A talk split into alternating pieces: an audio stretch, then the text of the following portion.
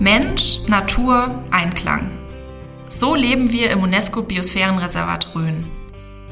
Lernt mit uns die Menschen kennen, die jeden Tag dafür sorgen. In Bayern, Hessen und Thüringen. Zusammen sind wir alle die Biosphäre Rhön.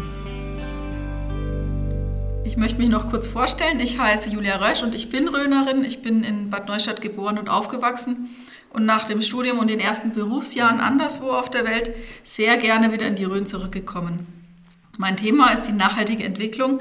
Ich arbeite für die Verwaltung des Biosphärenreservats Rhön hier in Oberelsbach und in dem Kontext machen wir auch den Podcast. Wir wollen erzählen, was das eigentlich so ist, ein UNESCO-Biosphärenreservat und die vielen Menschen in der Rhön vorstellen, die hier leben und auch an der Biosphärenidee arbeiten. Und heute habe ich gleich zwei Gäste hier. Björn und Ludwig Leist brauche ich in der Rhön eigentlich kaum vorzustellen. Weit über Hilders und Dernbach hinaus sind sie bekannt dafür, dass es bei ihnen besonders gute Sachen zu essen gibt. In der Metzgerei und in der Gaststube freuen sich die Menschen nicht nur über Speis und Trank, sondern über herzliche Gastfreundschaft. Herzlich willkommen. Bevor wir längere Antworten geben und uns ein bisschen mehr Zeit nehmen, kommen zwei schnelle Fragen, die ich Sie bitte ähm, spontan zu beantworten. Ja, dann nehmen wir uns ein bisschen mehr Zeit. Die erste Frage richte ich an Sie, ähm, Björn Leist. Wenn Sie überlegen, es ist noch ein Platz auf der Arche frei, welches Tier würden Sie mitnehmen? Das Birkhuhn, das Röhnschaf oder die Wildkatze? Den Röner Weiderochsen. Ach so, okay. Den haben wir ja auch noch, genau. Den haben wir auch noch, ja. ja, na, ich habe gedacht, ich mache die Auswahl ein bisschen leichter, wenn es so drei sind, aber Sie haben recht, den, Röder, den Röner Weideochsen, den nehmen wir auch mit. Okay, und für Sie, Ludwig Leist, wenn Sie die Rhön und ihre Bewohner mit zwei Eigenschaftswörtern beschreiben sollten, was würden Sie sagen? Vierkant, zurückhaltend, nicht weltoffen, aber herzlich. Jetzt habe hab ich Glück gehabt, weil sonst sagte ich, gut, das wird jetzt schwierig. aber ähm, Dankeschön. Ja, jetzt haben wir ein bisschen mehr Muße. Und eigentlich möchte ich mit Ihnen heute über ganz andere Themen reden, aber irgendwie steht doch so ein Elefant im Raum. Wir sind ja immer noch in der Pandemie. Deswegen möchte ich Sie als erstes fragen, wie sind Sie denn mit Ihrem Betrieb durch den Winter gekommen? Wie geht es Ihnen jetzt? Was ist gerade der Stand? Ja, uns geht es eigentlich soweit gut. Ja. Also von daher, wir sind zufrieden. Ähm, das, jede Medaille hat so seine zwei Seiten. Und ähm, wir genießen oder wir fokussieren uns ein bisschen auf die, auf die positiven Seiten. Also wir haben Ruhe, wir haben äh, Zeit für die Familie. Jeder hat auch, jeder Mitarbeiter oder auch wir haben einfach Zeit, sich ein bisschen um sich selber zu kümmern, endlich ein bisschen mehr Freizeit. Das ist, glaube ich, was jeder von uns genießt, der in der Gastronomie auch arbeitet, weil sonst ist es ja eher andersrum.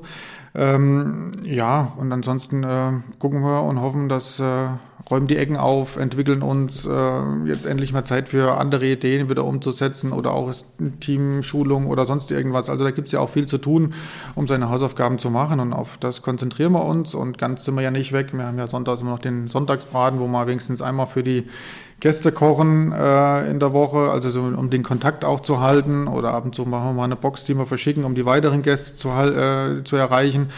Und so beschäftigt man sich halt, ne? Und ja, fokussieren auf das Positive. Und ähm, so, äh, ja, haben wir am Anfang gedacht, es gehen zwei, drei Monate rum. Jetzt sind wir schon bei sechs, sieben.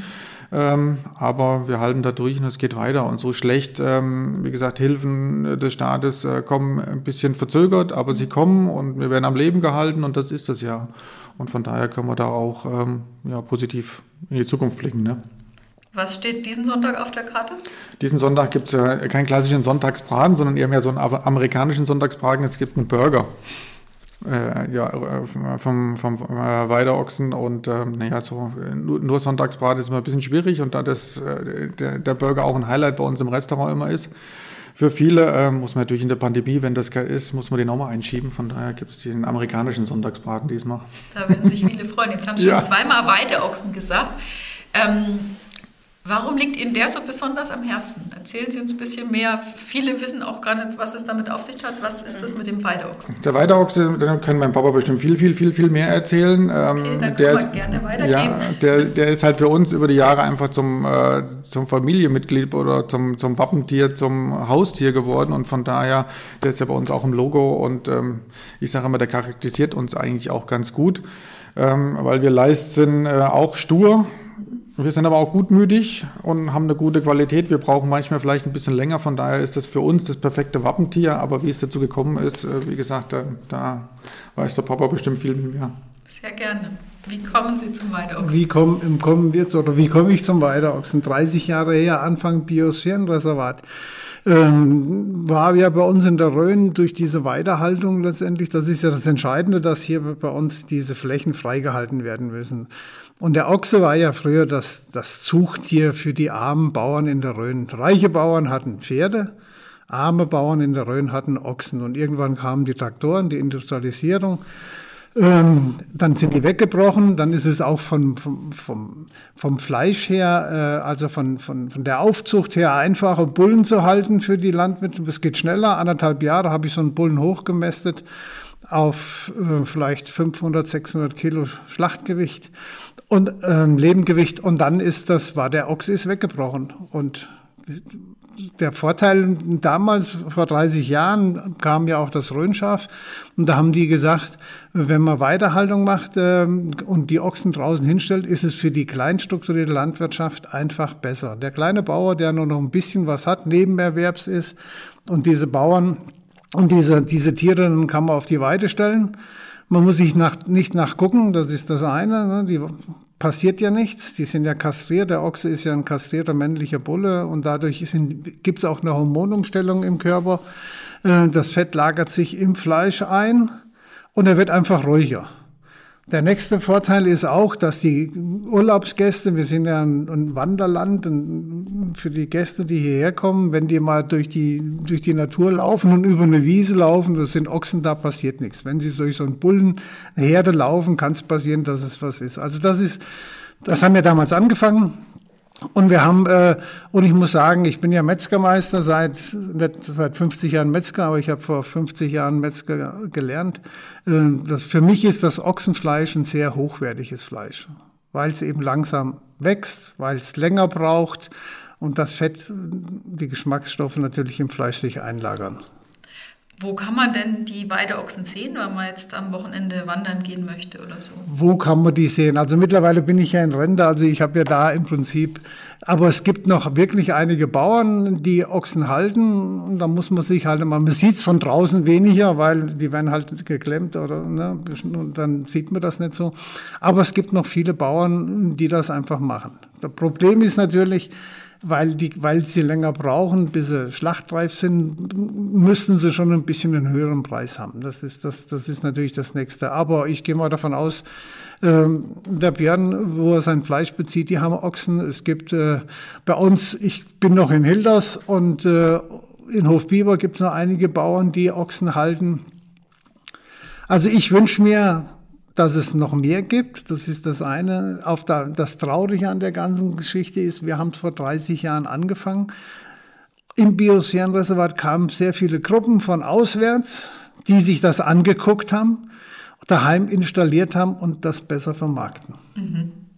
Das ist das Typische bei uns in der Rhön, so habe ich das Gefühl. Es kommen sehr viele die Österreicher kamen damals, haben sich das Projekt angeguckt und da unten funktioniert es und hier kratzen wir immer noch mit den Hufen, damit was passiert. Also es wird abgeguckt und woanders besser weitergemacht. Immer besser Sie. weitergemacht, mit ja. vielen Dingen. Mhm. Jetzt haben Sie gesagt, Sie sind äh, seit 50 Jahren Metzger. Das heißt, Sie gucken auch auf eine längere Zeit. Wie hat sich denn das Metzgerhandwerk geändert oder, oder auch das Verhältnis zu den Kunden? Ähm, also das ist auch so eine Geschichte, wo, wo ziemlich schwierig ist. Also äh, früher war der Metzger und, und, der Bäcker, das waren halt die Traditionsbetriebe im Dorf, das war wichtig. Dann kamen ja natürlich diese Märkte und diese Einzelhandelsgroßkonzerne und da wurde es immer schwieriger. Und ich habe festgestellt, dass die letzten zwei, drei Jahre die Wendung wieder da ist, also die Kehrtwendung, der Kunde will nachhaltig, er will, will Qualität haben, will nichts zugekauftes. Das dauert noch ein bisschen. Aber das Problem ist, wir haben auch nicht mehr viele Metzger. Das ist natürlich das Nächste. Ne? Und schwierig ist der Nachwuchs. Mhm. Das ist einfach so. Das Metzgerhandwerk hat einen schlechten Ruf von früher. Das hat halt mit Blut zu tun und so weiter, aber wenn einer mal in dem Beruf drin ist und äh, mal den kennenlernen würde, die jungen Menschen, würden sie wirklich sehr viel Spaß dran haben, weil es wirklich, es ist ja was Innovatives, man kann mit, mit sehr viel Lebensmittel umgehen, man kann sehr viel ausprobieren und es ist natürlich auch Verantwortung, weil das Metzgerhandwerk hat natürlich eine große Verantwortung, weil ich bin derjenige, der vom Urprodukt Ochse an den Kunden derjenige bin, der verantwortlich ist, dass die Qualität stimmt. Oder das, was reinkommt, auch dran ist. Ja, aber ich hoffe doch, dass das immer mehr Leute schätzen oder wieder ja. neu zu schätzen lernen. Denn dafür ist ja so eine ähm, Krise auch ein Moment. Also ich habe jetzt schon von einigen gehört, die sich dann jetzt zusammentun, ähm, zu den Direktvermarktern gehen, sich ihr Fleisch dort kaufen, sich auch bevorraten in der Kühlung, dass das dann. Das ist momentan ganz stark. Also ja. ich bin einmal, die, ich bin alle 14 Tage in Frankfurt auf dem Bauernmarkt, da fahre ich mit dem Biobauern hin, mit dem Oswald Henkel. Und er hat da unten einen Stand, weil mich das auch interessiert. Das macht mir wahnsinnig Spaß und ich muss sagen, die in der Stadt sind natürlich weitaus offener für sowas, weil die kennen das ja. Bei uns in der Rhön sagen die, ah, bei uns geht's ja alles, bei uns geht's ja gut. Klar geht's uns gut. Das ist Gott sei Dank. Aber wir, wir, wir wissen es manchmal gar nicht zu schätzen, was wir letztendlich hier noch alles haben an Funde. Und ich habe immer schon wieder gesagt, Entscheidend ist, dass wir die, die wir brauchen, ansprechen in der Stadt, in den in, Ballungsgebieten und in die Rhön holen. Das ist das nicht runterfahren und Lebensmittel runterfahren. Das kann man auch machen, das, kann man, das ist auch nicht schlecht, aber wir müssen sie hochholen. Wir müssen ihr die Natur zeigen und müssen ihnen da die Lebensmittel mitgeben. Tüte mitnehmen, abends, Wochenende, mit heim und dann haben sie ein Brot und ein Schwatter machen und dann ist die Welt in Ordnung. Ja, jetzt haben Sie einen Anlaufpunkt aufgebaut für die Gäste, die kommen. Oder Sie verarbeiten auch das Ochsenfleisch weiter, was die Röner Bauern erzeugen, nicht nur in der Metzgerei, ja. sondern auch in der Küche. Ja. Wie ging da Ihr Weg? Bei uns der Weg ging. Ja. ja. War vorgegeben quasi von der Familie schon? Oder? Ja, so ein bisschen äh, ja. an sich schon. Also mein Papa hat irgendwann mal die Gunst der Stunde in Anführungszeichen genutzt. Ne? Also es war schon Gunst. Also im Nachhinein, äh, da kommen wir bestimmt nachher später auch nochmal, der große Erweiterung des Engels und äh, die, die, Geschichte war für uns ja ein zweischneidiges Schwert. Aber ich glaube im Nachhinein immer noch extrem wichtig, weil ohne also 2006, glaube ich, ne, bin ich nach Hause gekommen aus der Schweiz, da hast du den Engel gekauft. Ähm, das war benach benachbartes Hotel, direkt nach der Gaststube Sonne, direkt Mauer an Mauer. Und ähm, das war früher eigentlich Romantikhotel und immer das beste äh, Hotel am Ort in Hilders, was immer gut gelaufen ist, aber irgendwann 20, 30, 40 Jahre nichts investiert wurde, stand halt da. Papa immer wahrscheinlich der Traum, ähm, ich will das mal kaufen. Dann gab es irgendwann die Möglichkeit. Und ähm, dann hat er es auch gekauft. Ähm, natürlich mit Renovierungsstau und allem drum und dran, aber ähm, da eben auch wichtig, ähm, ich glaube, wenn wir das damals nicht gekauft hätten, hätten wir uns natürlich nicht in diese Richtung entwickelt, heute zur Röner Botschaft und zu allen denen, was es gibt. Und es gäbe wahrscheinlich auch die Metzgerei wir hätten es viel früher nicht gegeben. Also im Moment durch den Umzug haben wir sie ja nicht mehr, aber ähm, die als kleine Metzgerei hätte sie viel, viel früher nicht mehr funktioniert, weil ähm, ja die hiesige, also die typische Geschichte regional der Markt für kleine Metzgereien schwierig ist, das kennt man ja alles. Und so haben wir eben früh versucht, uns die Gäste äh, von außen zu holen. Und da ist halt ein Hotel wichtig, ne? Mhm. Oder das Beste, man holt sich die Gäste, man kann denen erzählen, ähm, guck mal, hier die Wurst haben wir selber gemacht, dann nehmen die die Wurst auch noch mit. Und so hat das eigentlich angefangen mit eigentlich der ganz kleinen Metzgerei, wo der Papa vor 30 Jahren gesagt hat, okay, ich bin der Metzger, der die Ochsen nimmt, weil da haben sie jemanden gesucht, der die Ochsen verarbeitet. So sind nämlich die Ochsen dann zu uns gekommen und dann standen sie da und mussten sie verarbeiten.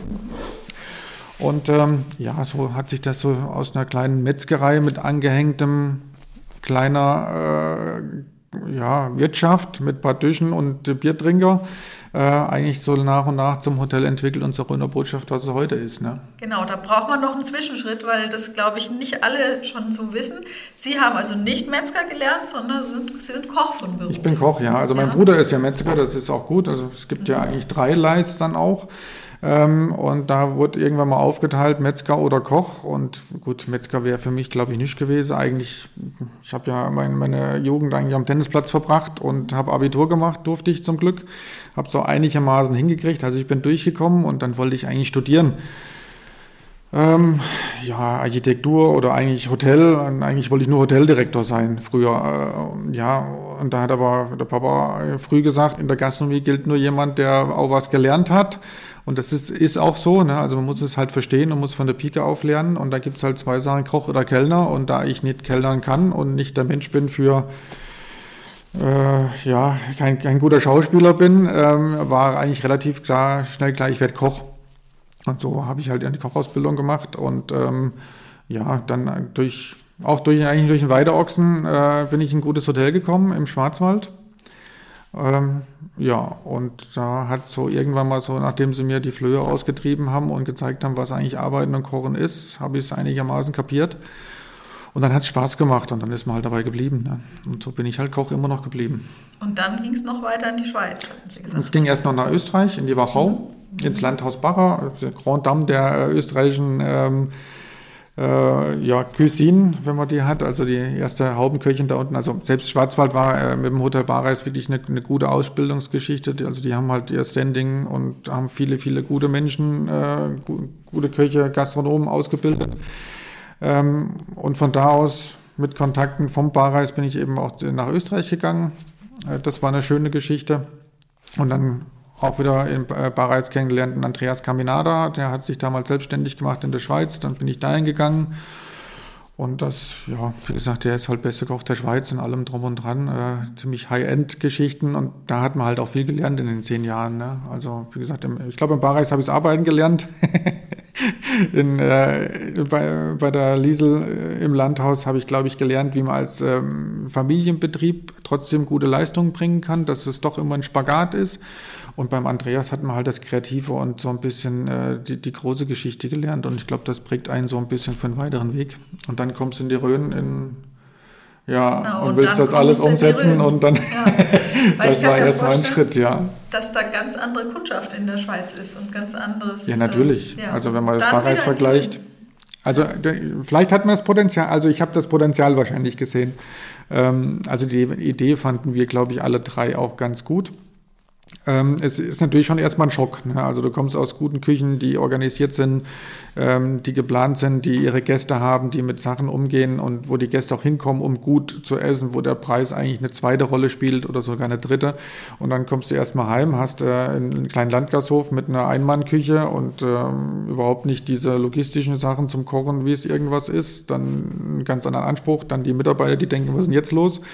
Also das war schon erstmal schwierig und dann natürlich auch die Gäste, die denken, wir sind doch hier in der Rhön. Und die Rhön war ja vor 10, 20 Jahren ja nicht unbekannt für gutes Essen, sondern vielleicht für zahlreiches Essen, große Portionen. Und das äh, mittlerweile nicht. Das ist auch ein Weg, der, vorwärts geht, aber ähm, damals schon. Und da haben sie mir alle gesagt, das Einzige, was du hier äh, brauchst in der Rhön, ist deine Hand. Rechte Hand zum Schnitzelklopfen. Am besten die ist groß, alles andere kannst du vergessen.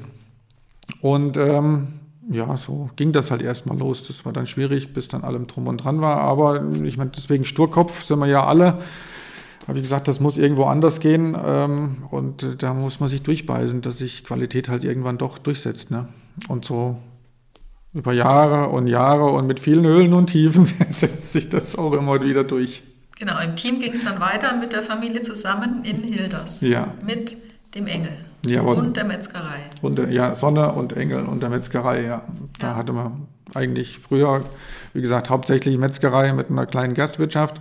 Und dann hatte man einen, äh, auf einmal 30 ja, 30 Hotelzimmer, 60 Gäste und ähm, wie gesagt Veranstaltungssaal und allem drum und dran. Das war natürlich erstmal auch eine große Herausforderung, das äh, neu auf die Beine zu stellen. Also allein organisatorisch oder auch familiär, wer wie wo was macht und je nachdem. Und ähm, ja, da haben wir ganz schön äh, zu kämpfen oder ganz schön was auch, auch bewerkstelligt, sage ich mal. Ne?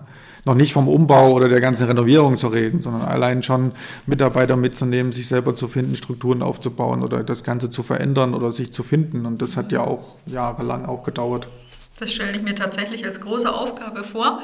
Aber bestimmt haben Sie auch einige Momente erlebt, die in Erinnerung bleiben, ne? weil man hat ja in dem Beruf schon auch äh, die Möglichkeit, Menschen an besonderen Momenten zu begleiten, Familienfeiern oder irgendwelche Events. Ja. Haben also, Sie da noch Erinnerungen? Ah, da gibt es viele Erinnerungen. Also ähm, da gibt es bestimmt viele Highlights. Ähm, allein schon die Gäste, die immer noch zu uns kommen. Ne? Also da gibt es ja welche, die vom ersten Tag noch vorm Umbau zu uns kommen, die mittlerweile äh, bei uns Botschafter sind oder Konsul oder auch ans Herz gewachsen oder Freunde der Familie die äh, alles mitgemacht haben, auch wenn es mal kalt im Engel war an Silvester. Oder ähm, ich weiß noch ja einmal äh, auch mittlerweile äh, ja, be bekannter Freund von uns, Matze Förster, der einen Geburtstag gefeiert hatte, noch in dem Saal äh, wo er umgebaut wurde gerade und der war am Anfang so knürzig und das muss alles sein und das muss alles sein und hin und her und ich habe gedacht, oh Mann, wie ist das? Und nachher war es die rauschende Party, wo alle auf der Tische getanzt haben. Das war das einzige Mal, glaube ich, wo jemand auf der Tische getanzt hat. Ne? Also solche Geschichten waren schon Highlights. Äh, die Abend der tausend Geschmäcker, wo wir angefangen haben, das war so eine Idee, so 20, 20, 25 Gänge zu servieren. Ähm, ja, das waren immer Highlights, was wir da gemacht haben. Das waren immer so 50, 60, wir hatten auch mal 100 irgendwann einmal, aber dann irgendwann haben wir limitiert auf 40, wo es immer zum Thema gab. Da waren wir mal draußen, da waren wir in der Scheune, da waren wir überall. Also da gibt es schon viele Highlights, wo wir auch gemacht haben. Ne? Also da äh, langweilig ist uns nie geworden. Nee, Schinkenseminare haben wir gemacht, genau. zweimal die Woche. Ja. Da, da habe ich dann bei uns in der Metzgerei äh, Biertische hingestellt, Bierbänke hingestellt. Und da waren, ich habe das auch für zwei gemacht im Binder, wenn wirklich, ich habe gesagt, ich mache das auch für zwei. Und teilweise waren da 30, 40, 50 Leute in der Metzgerei gesessen. Habe ich natürlich, Aufhänger war ja das Schinkenseminar, um ein bisschen was über die Metzgerei zu erzählen, aber ich habe auch eine Stunde über die Rhön gesprochen, über die Menschen in der Rhön. Warum sind die so?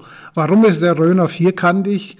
Woher hat er das? Ist er stur, aber trotzdem herzlich. Und das, äh, das kam bei den Gästen immer noch gut an und das ist immer noch was, wo, wo die, ich, ich habe ihm, wenn wir hierher gefahren sind, habe ich ihm auch gesagt, wir haben, ich habe die Leute dazu gebracht, dass die anderthalb Stunden zugehört haben. Das müssen sie mal, das bringen sie in keiner Klasse fertig.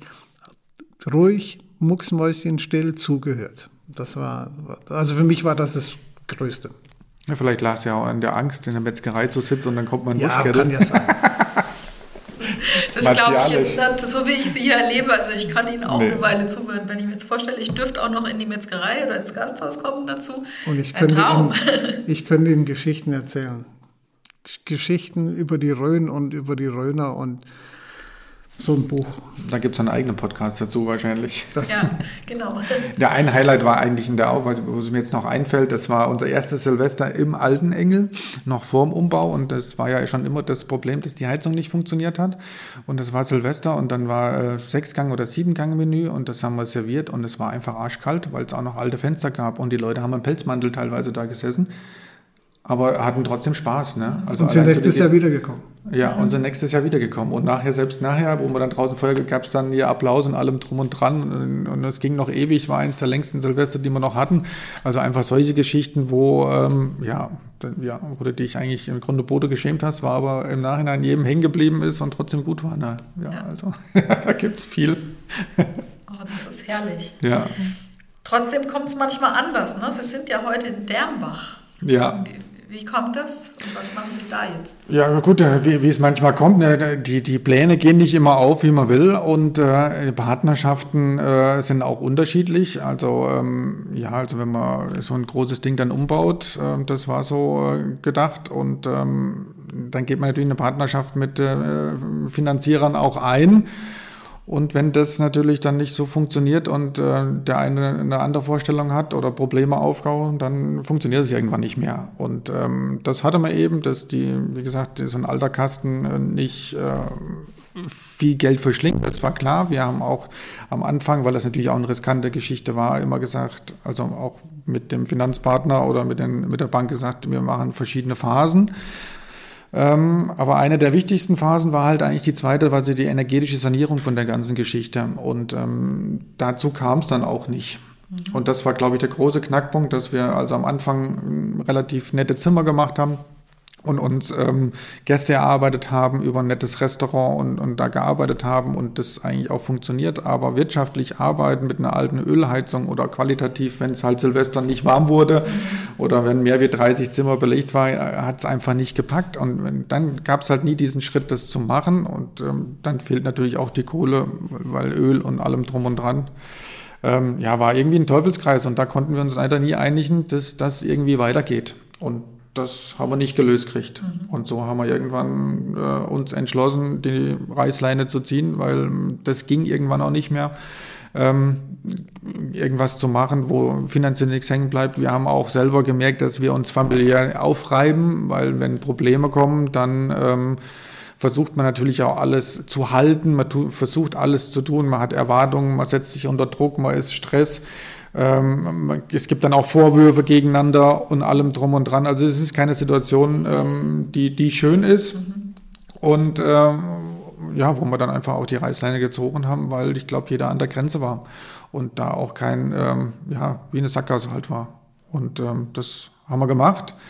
Dann standen wir erstmal da und äh, mit, mit, der Geschichte Insolvenz, da ist ja nochmal so ein eigentlichen Hilferuf zu sagen, okay, jetzt setzt man sich nochmal an den Tisch und ähm, guckt nochmal, ob man nicht doch irgendeine Lösung findet. Der Hilferuf hat auch nicht funktioniert und dann sind wir des Hauses verwiesen worden und äh, dann mussten wir eigentlich relativ äh, kurzfristig uns eine neue Heimat suchen und auch wieder neu aufstellen. Und äh, ja, das war, das war eigentlich äh, auch so ein Highlight, was wir im Nachhinein, wir haben äh, den ersten Stern in die Rhön geholt 2017 für 2018. Da ging am Anfang, Anfang November noch die freudige Nachricht, endlich ein Stern fürs Ochs was ja hier für die Gegend auch äh, Novum oder auch äh, ganz Neuland war. Und äh, ich glaube, zwei Wochen später sowas kam der Brief, äh, danke, das war's, ihr müsst bis zum Ende des Jahres raus. Das ist ja ganz besonders. Und ähm, ja, und ähm, das schon, ja. Also ja. wenn dann gerade so diese zwei äh, Gipfel, Höhen und Tiefen aneinander liegen und dann, ja, muss aber, aber auch, wie gesagt, dann gibt es nichts, dann los. Zum Glück ähm, hatte man auch einen Kontakt äh, zum Thomas. Thomas ist halt unser Partner, Thomas Fickel, der war schon zwei, drei Jahre immer mal so weit da und fand uns gut, ähm, hat ein nettes Objekt in Dernbach äh, in Aussicht gehabt, den sächsischen Hof, den hat er gekauft und äh, fand unser Konzept gut. Und ähm, wie gesagt, er war immer mal da und sagt, hier, wenn du mal willst, willst du noch ein zweites Hotel aufmachen? also hast du sie noch alle, ich muss erst mal eins in den Griff kriegen, dann kann man sich vielleicht über das zweite Gedanken machen. Ähm, aber man hat sie, war immer so im, im, ganz losen Austausch oder sonst was. Und ähm, dann haben wir angerufen und dann hat er gesagt, ah, das ist ja super, ähm, guck dir das noch einmal an. Und dann sind wir uns auch relativ, glaube ich, schnell einig geworden, dass das auch ist. Und ähm, von seiner Seite aus und auch für uns, ähm, wie gesagt, wir haben äh, uns dann auch viele alte, andere Alternativen dann angeguckt oder sonst was. Viele haben auch gesagt, ja, endlich kommt er nach Fulda und nimmt sein Sternrestaurant mit nach Fulda. Aber ähm, wir sind, glaube ich, Röner und die Röner Botschaft äh, muss zwar irgendwann auch mal nach, nach außen getragen werden, aber äh, wir wollen trotzdem mit der Rhön sein. Und ähm, da haben wir, glaube ich, auch ein gutes Paket gefunden, wo wir gesagt haben, das ist ein, ist ein super schönes Haus mit Tradition. Da, da ist alles soweit in Schuss. Wir haben einen super Partner, der uns als Vermieter und als äh, Partner damit unterstützt. Wir sind immer noch in der Rhön. Wir können ähm, auch ein bisschen äh, Grenzarbeit leisten, wenn die Hessen nach Thüringen gehen und die, also die Rhön vereinen. Das ist ja auch immer noch so eine Geschichte. Ähm, also von daher nachher war das äh, auch wirklich ein Glücksgriff nach so einer kurzen Geschichte. Und da haben wir den Weg in die tüngerische Ecke gepackt und haben unser Zeug gepackt und sind darüber gegangen. Und familiär ist es halt dann auch so eine Geschichte, wo, ähm, ja, wo wir uns, glaube ich, aufgearbeitet haben oder wo man äh, natürlich jeder erstmal gucken musste, wo es wie hingeht und äh, drum und dran. Mein Bruder hat irgendwann gesagt, ach, ich nutze die Gunst der Stunde und ähm, München finde ich gut.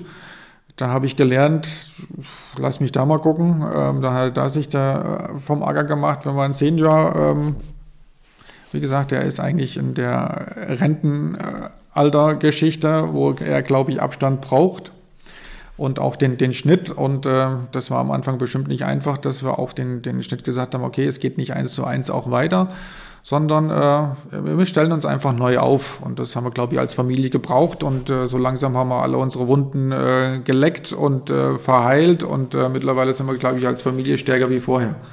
Das und, ist ähm, toll zu hören. Ja. Und auch ein starkes Signal wirklich für den ländlichen Raum, den wir hier sind. Also ich glaube, es wäre einfacher gewesen, auch dann mit dem Sterne-Restaurant in die Stadt zu ziehen und so weiter, mhm. oder? Ja, ich, ich weiß es nicht. Also ich halte vom ländlichen Raum eigentlich relativ viel, weil wenn ich, ähm, also für uns ist immer wichtig, äh, auch von der Idee, vom Konzept, immer ein Hotel dabei zu haben oder die, die, die, die Gäste abzuholen ähm, oder auch längere Zeit von der Rhön oder von uns zu überzeugen oder Und, äh, und ich kann äh, in, in, in Frankfurter oder in Großstädter oder, die, oder hier aus Düsseldorf, aus dem Ruhrpott, kann ich leichter von der Rhön überzeugen wie ein Rhöner selber. Mhm. Oder wie die Fulderer ähm, in der Richtung, weil das ist ja vor der Haustür. Das geht so langsam vielleicht in der Richtung. Aber die anderen kommen gerne und die finden das toll und sehen die Vorteile. Und das ist für mich auch so eine wichtige Geschichte. Und denen kann ich natürlich die guten Sachen auch nahebringen. Und äh, von daher sind das angenehmere Gäste.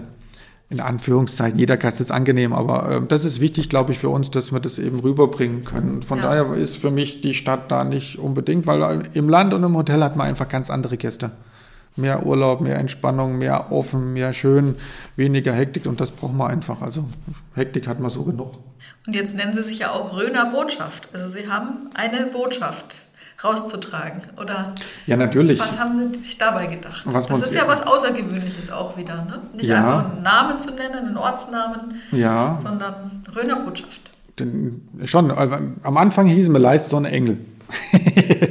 das war auch so ein Ding, weil wir auch lange überlegt haben, wie sollen wir uns denn nennen, wenn die Gaststube oder die Metzgerei Sonne, wie es eigentlich unser, unser Stammhaus ist, den großen Engel übernimmt. Der Engel war bekannt. Ähm, ja, dann kann dann nicht auf einmal der Engel Sonne heißen oder, der, oder die Sonne verschwindet, weil das ist ja eigentlich unseres, aber Wichtig trotzdem, weil es so viel Enge und Sonne schon gibt auf der ganzen Welt, äh, sollte Leist irgendwie schon dabei sein. Hatte man so ein bisschen ein Konglomerat von Leist, Sonne, Engel. Das ging über drei, vier Jahre und das war, glaube ich, eher mehr so ein Arbeitstitel, bis wir irgendwann mal gesagt haben, wir müssen das, glaube ich, ändern.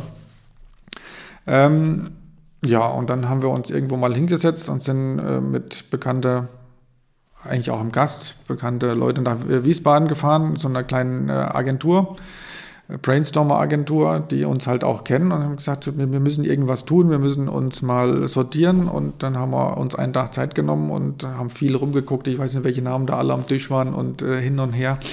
Und äh, irgendwie durch Zufall kam irgendwo mal Röner Botschaft. Und das schlussendlich, glaube ich, fanden wir eigentlich ganz gut, weil da ziemlich viel drinsteckt. Erstens, weil man die Doppelgleitigkeit des Wortes halt schön ist.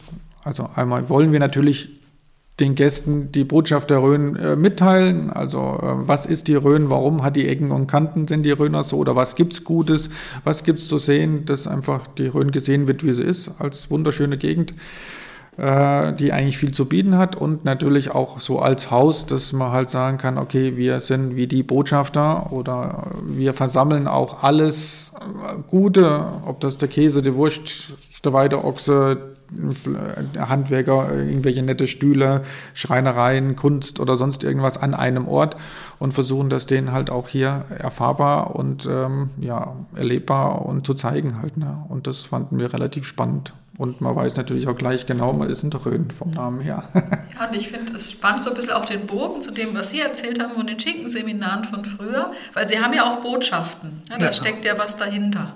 Ja, das ist die Botschaft eben regional das Gute aus der Rhön, das Einfache aus der Rhön auch den Gästen rüberzubringen. Und auch vor allem, was mir sehr viel am Herzen lag, dass man dem Rhöner ein bisschen Stolz gegeben hat. Der, der Rhöner war früher, ich will nicht sagen, dass er nicht stolz war, der war zufrieden mit seiner Heimat, mit der Rhön, da ist er gewandert oder am Sonntag mal gelaufen, spazieren der Bauer und dann war das in Ordnung. Ich war in, in den 70er Jahren mal in Gran Canaria und da haben sie mich gefragt, Herr Leist, wo kommen Sie denn her? Und da habe ich gesagt, wissen Sie, wo Frankfurt ist? Wissen Sie, wo Kassel ist? Dazwischen ist Fulda. Und von da aus geht's 30 Kilometer Richtung Moskau. Da komme ich her. Und wenn mich heute einer fragt, wo ich herkomme, ich bin auch Obermeister, ich komme noch viel rum, sage ich, komme aus der Rhön. Und dann sagen die, was, Rhön, was ist denn das? Sag ich, Sie kennen die Rhön nicht. Die schönste Mittelgebirgslandschaft in Europa wo ist die? Sag ich, das ist zwischen Kassel und Würzburg auf der Autobahn. Ja, da haben wir schon mal gesehen. Da ist sowas bei, sag ich, ja, da fahren sie bei Fulda ab und fahren noch mal ein bisschen rüber in diese hügelige Landschaft. Das ist das. Und das ist, glaube ich, das, was wir dem, dem, dem Röner rüberbringen müssen, nach außen zu gehen. Einfach zu sagen, wir sind die Besten. Wir sind die Besten. Ja, das funktioniert aber trotzdem, also es funktioniert auch gut. Also früher, glaube ich, war, war, der, war der Röner nicht wirklich stolz. Also wenn man auch so die, die Sache nimmt, ähm, allein mit Produkten umzugehen. Früher war es ganz schwierig, einen Käse zu, zu finden. Äh, da hat die Frau Storch relativ früh angefangen, aber das war so eine, also auch so eine Geschichte, ein langer Weg zu sagen, okay, kann ich den Preis umsetzen? Oder ist immer so die Geschichte, ist die Rhön, Rhön äh, wert für gute Produkte? Zahlt denn mir jemand das hier? Ähm, und das hat viel mit Wertschätzung und sowas auch zu tun. Und mittlerweile ist es wirklich so, dass die Röner wirklich sagen, ich komme aus der Rhön und äh, da auch wirklich stolz drauf sind. Also ähm, und nicht mehr sagen, ich komme da oder daher. Also, oder mittlerweile ist es schon so weit, ähm, dass ich hier, hat meine Mitarbeiterin, die hat sich vorgestellt und da habe ich gesagt, äh, wo kommst du denn her? Hessischer Teil oder thüringischer Teil? Und gesagt, das, das ist wurscht, ich bin Rönerin. Ne? Und, und, und das ist so eine Geschichte, die, die, die gut ist, ne? dass man da so eine eigene Identität hat, dass man einfach stolz drauf ist. Und dann kommt allein die Wertschätzung für sich selber und dann auch die Wertschätzung für die Produkte dafür. Und zu sagen, okay, dann kann auch jeder leben wo ich sage, dann kann ich den Käse auch nehmen. Ja, der ist halt so, weil das ist alles toll hier, das, ich brauche das und der andere sagt, okay, das ist ein Käse, ähm, der, der gut ist, ich zahle den gern dafür. Und dann ist das so eine gelebte Wertschätzungs-, Nachhaltigkeitskette, die es einfach braucht, so wie früher. Ja. ja. Und das versuchen wir halt zu unterstützen. Ja, es ist einfach, wenn man mal guckt, gehen Sie mal 30 Jahre zurück oder vielleicht 40 Jahre, 50 Jahre. Fulda und Rhön, Bad Kissingen und Rhön, um Gottes Willen, die Fulda in die Rhön, die sind immer in die Rhön gefahren, sagt er, da fahren wir mal in die Rhön, da laufen wir ein wenig spazieren und fertig die Rhöner, das ist ein, oder in Bad Kissingen hat auch, ich glaube Bad Kissingen, das Staatsbad hat auch nie die Rhön in den Mund genommen. Heute machen die doch richtig, wir sind doch, wir gehören zum Biosphärenreservat Rhön, sagen die, und die Fulda sind so stolz. Und wenn Sie heute mal irgendwo in Hamburg einen fragen, wenn Sie mal einen kennenlernen, auf, an der Theke und, und sie fragen ihn, wo der herkommt. Und, und äh, ja, ich komme ich komm aus der Rhön, sag ich, aus der Rhön komme ich auch, sag ich, wo kommt er denn her? Aus Fulda. Der sagt erst Rhön und dann Fulda. Da bin ich mir ganz sicher. Ja, und das ist ja der richtige Weg. So soll es ja sein. Ja. Genau, also das, das zeigt ja, dass da eine ganz andere, also dass, dass sich da schon viel ja. tut und viel getan hat. Ja, und jetzt sind wir im Jubiläumsjahr, 30 Jahre UNESCO Biosphärenreservat. Feiern Sie mit uns? Auch für Sie ein Grund zu feiern? Ach, im Grund zu feiern, glaube ich, halb und halb. Einmal bin ich, äh, bin ich stolz, dass es 30 Jahre, dass ich auch am Anfang dabei war und, und, und immer noch dafür brennen. Das ist das eine. Auf der anderen Seite muss ich sagen, nach 30 Jahren hätte ich vom Biosphärenreservat Rhön von ein bisschen mehr verlangt, ein bisschen mehr erwartet, also ein bisschen mehr Dampf dahinter. Das ist das, wo ich manchmal wirklich sage, ich habe die Woche wieder eine Videokonferenz gehabt mit dem Sternenpark. Das ging dann über die Kreishandwerkerschaft und da wird viel angeschoben, da wird viel gemacht. Da gibt es auch Leute, die sich richtig einsetzen. Auf der anderen Seite werden die dann auch manchmal im Regen stehen gelassen. Dann muss man also schon ein bisschen mehr. Das müsste schneller gehen. Ich habe hier bei Ihnen hier unten in der Verwaltungsstelle auch Stunden gesessen, um ein bisschen die Metzger beizuholen, zu klassifizieren, was ist ein Röner Produkt und so weiter und so fort. Aber durchgeschlagen, richtig bis hinten hin hat es nicht. Und das ist das, was ich an für sich schade finde. Das kriegen andere besser hin. Also gibt es noch viel zu tun? Es gibt viel zu tun und es müsste ein bisschen schneller gehen. Wir müssen da mal, der Röner müsste da mal ein bisschen Dampf rein, da muss ein bisschen offener werden, noch weltoffener, noch vielleicht auch mal von anderen sich was annehmen lassen, die vielleicht ein bisschen Ahnung haben. Ich glaube, das ist äh, teilweise ein bisschen hausgemachte Geschichte oder in der Geschichte. Ähm, natürlich feiert man natürlich 30 Jahre, es ist ja viel Gutes angestoßen worden und äh, ohne das wäre die Rhön heute nicht das, was eben ist. Eine Region eigentlich im Aufwind mit äh, entwickelnden Wertschätzung und einer guten Qualität. Ähm, aber ähm, wie gesagt, ich glaube, das Problem liegt in der Dreifaltigkeit der Rhön, also Hessen, Bayern, Thüringen, und dass da, glaube ich, in, in vielen Sachen ähm, da noch nicht die Einheit drin ist, sondern da wird noch viel in, in, in Schemen, in, in Hessen, Bayern, Thüringen oder sonst was gedacht, ohne zu sagen, pass auf, das geht um die Rhön und das wird zentriert und wir schmeißen alle möglichen Mittel, alle möglichen Ideen, alle möglichen Kräfte in eins und äh, man agiert als Rhön.